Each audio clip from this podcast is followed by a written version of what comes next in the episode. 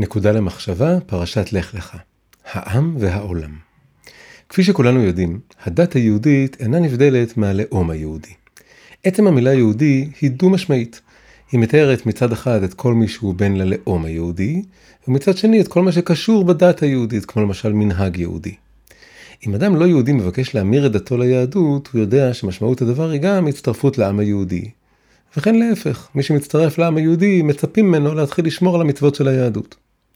הקשר ההדוק בין היהדות כדת והיהדות כעם משתקף גם בתנ"ך. משלב מוקדם ביותר, התורה מתמקדת באופן כמעט בלעדי בסיפורו של עם ישראל, החל מסיפורי האבות, המשך בהתגבשותו של העם ומסעו לארצו, וכלה בתולדות ממלכותיו עד ימי השיבה מגלות בבל.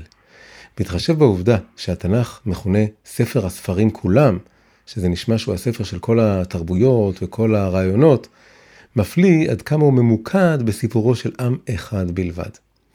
ובכל זאת, כל הפרטיקולריות הזו היא לא נקודת המוצא של התורה. לאורך כמעט כל שתי הפרשות הראשונות של התורה, שמתארות לא פחות מאלפיים שנות ציוויליזציה, אין לפרטיקולריות הזאת כל זכר. אדרבה, הפרשות האלו מתארות את שני הניסיונות של הקדוש ברוך הוא להתגלות לאנושות כולה. פעם אחת עם הצאצאים של אדם, ופעם שנייה עם הצאצאים של נוח. הרוח האוניברסלית הזו שבה לנשב בחזון הנביאים לגבי אחרית הימים. במיוחד החזונות העוסקים בהתבססותו של שלום עולמי, כמו לא יישא גוי אל גוי חרב ולא ילמדו עוד מלחמה, ואלו המתארים את התלכדותה של האנושות סביב עבודה משותפת לבורא, כמו למשל, כי אז יהפוך אל עמים שפה ברורה לקרוא כולם בשם השם לעובדו שכם אחד.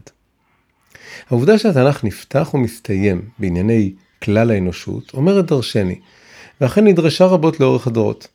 על כל המפרשים מוסכם כי סיפור הבחירה בעם היהודי אינו עוד מקרה של לאומיות אתנוצנטרית, אלא הוא חלק מתמונה תיאולוגית רחבה יותר, בה האלוקים הוא גלובלי ואוניברסלי, שכל האנשים הם צאצאי האדם שנברא בצלמו, ושטובת כל האנושות לנגד עיניו. כיצד ניתן ליישב את המסגרת האוניברסלית של התנ"ך עם הלב הפרטיקולרי המפעם בתוכו? היו שניסו להגיד שמכך שהתורה מתמקדת בדברי ימי עם אחד, ומעמיקה במערכת היחסים שלו עם הבורא, ניתן להקיש מכך שכל עם בעולם מנהל עמו מערכת יחסים כזו, שכל העמים זכו למעין התגלות שמימית משלהם, ותולדותיהם מבטאים את השגחת הבורא עליהם. לפי זה, התמקדות התנ"ך בצאצאי אברהם, יצחק ויעקב, אינה משום שיש כאן סיפור מיוחד במינו, אלא משום שסיפורו של כל עם הוא מיוחד בדרכו שלו. ניתן להבין את סוד הקסם של הפירוש הזה.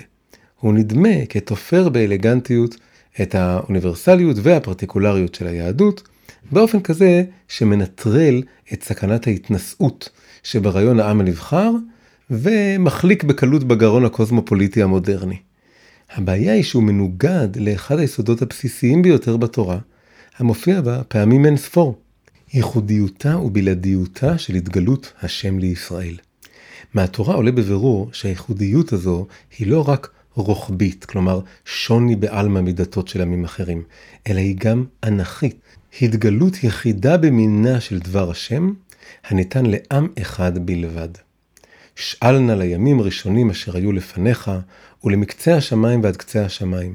הנהייה כדבר הגדול הזה. השמע עם, כל אלוקים, מדבר מתוך האש, כאשר שמעת אתה, ויחי. אין מנוס אפוא מלתור אחר שיווי משקל אחר בין הרגל האוניברסלית של התורה לזו הפרטיקולרית שלה. למרבה היופי, המפתחות לאיזון הזה נמצאים בדיוק בנקודה בה התורה מעבירה משקל מהרגל האחת לשנייה. בפרשה השלישית שלה, המתחילה לספר את סיפורו של אברהם אבינו, פרשת לך לך. המפתחות מסתתרים בשני פסוקים תמימים למראית עין, כשפותחים אותם דרך מדרשיהם המעמיקים של חז"ל. המפתח הראשון נמצא בפסוק המופיע בתחילת הפרשה, ואת הנפש אשר עשו בחרן. לכאורה הפסוק מדבר על עבדים שאברהם ושרה קנו. אך חז"ל פירשו כמדבר דווקא על עשייה במובן הרוחני של המילה, גיור של אנשים רבים לאמונה באלוקים אחד. מכאן המטבע הנפוץ לעשות נפשות.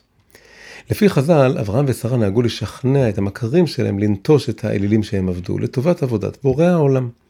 במילים אחרות, הם לא ראו את עצמם רק כמייסדיה של אומה עובדת השם, אלא גם כשליחי השם לאנושות כולה. הדבר תואם את הברכות שהם מקבלים בסוף הפרשה. ברכת אב המון גויים נתתיך לאברהם, וברכת והייתה לגויים מלכי עמים ממנה יהיו לשרה. המפתח השני נמצא בהמשך הפרשה, בפסוק ויוצא אותו החוצה. על פניו נשמע שהשם הוציא את אברהם מאוהלו, אך גם כאן חז"ל פירשו את ההוצאה כבעלת אופי רוחני. לפי גרסה אחת, השם הוציא את אברהם מהאמונה שלו באסטרולוגיה. לפי הגרסה השנייה, הוא הוציא אותו מחלל העולם כולו, מהעולם, כדי שיסתכל על הכוכבים מלמעלה. המסר של שתי הגרסאות הוא זהה.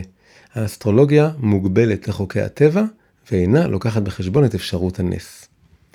מה שהופך רעיון זה למשמעותי עבורנו, הוא שלפי המסורת שלנו, אברהם לא נטש את חוכמת האסטרולוגיה לגמרי. ספר יצירה, ספר הקבלה הקדום המיוחס לאברהם אבינו, משלב בתוכו יסודות רבים מחוכמת האסטרולוגיה. אין ספק שאברהם הכניס יסודות אלו במודע, וזאת כדי להפריד את האסטרולוגיה מההקשר האלילי שלה, ולעגן אותה מחדש בתוך ההקשר של עבודת הבורא האחד, עבודת השם. לפנינו אם כן שני היבטים חשובים על דמותו של אברהם. מצד אחד הוא עסק בהוראת חוכמת היהדות לבני העמים כולם, ומצד שני הוא גם עסק ברכישת החוכמות של העמים והכנסתן ליהדות. שתי התנועות האלה, של הוצאה החוצה והבאה פנימה של שפע רוחני, הן המלמדות אותנו על האיזון שהתורה ממליצה עליו בכל הנוגע לפרטיקולריות והאוניברסליות שבה. מצד אחד, ההבדלה הפיזית של עם ישראל היא חיונית, כדי לשמר את ההתגלות המיוחדת שהם קיבלו את התורה. בעיקר אחרי שהצאצאים של אדם ושל נוח אכזבו. אבל בין ישראל לבין העמים האחרים צריכה להתקיים מערכת של הפריה רוחנית הדדית. מהכיוון האחד, עם ישראל צריך להיות ממלכת כהנים לעמים, כלומר מין כהן כזה שמברך אותם, מעניק להם מחוכמת התורה, ומהכיוון השני, עליו לקבל מהם את החוכמות שלהם ולפתח אותן. ההפריה ההדדית הזאת היא שתוכל להביא, בעזרת השם, לגאולת העם והעולם כולו יחדיו. כי ביתי בית תפילה יקרא לכל העמים.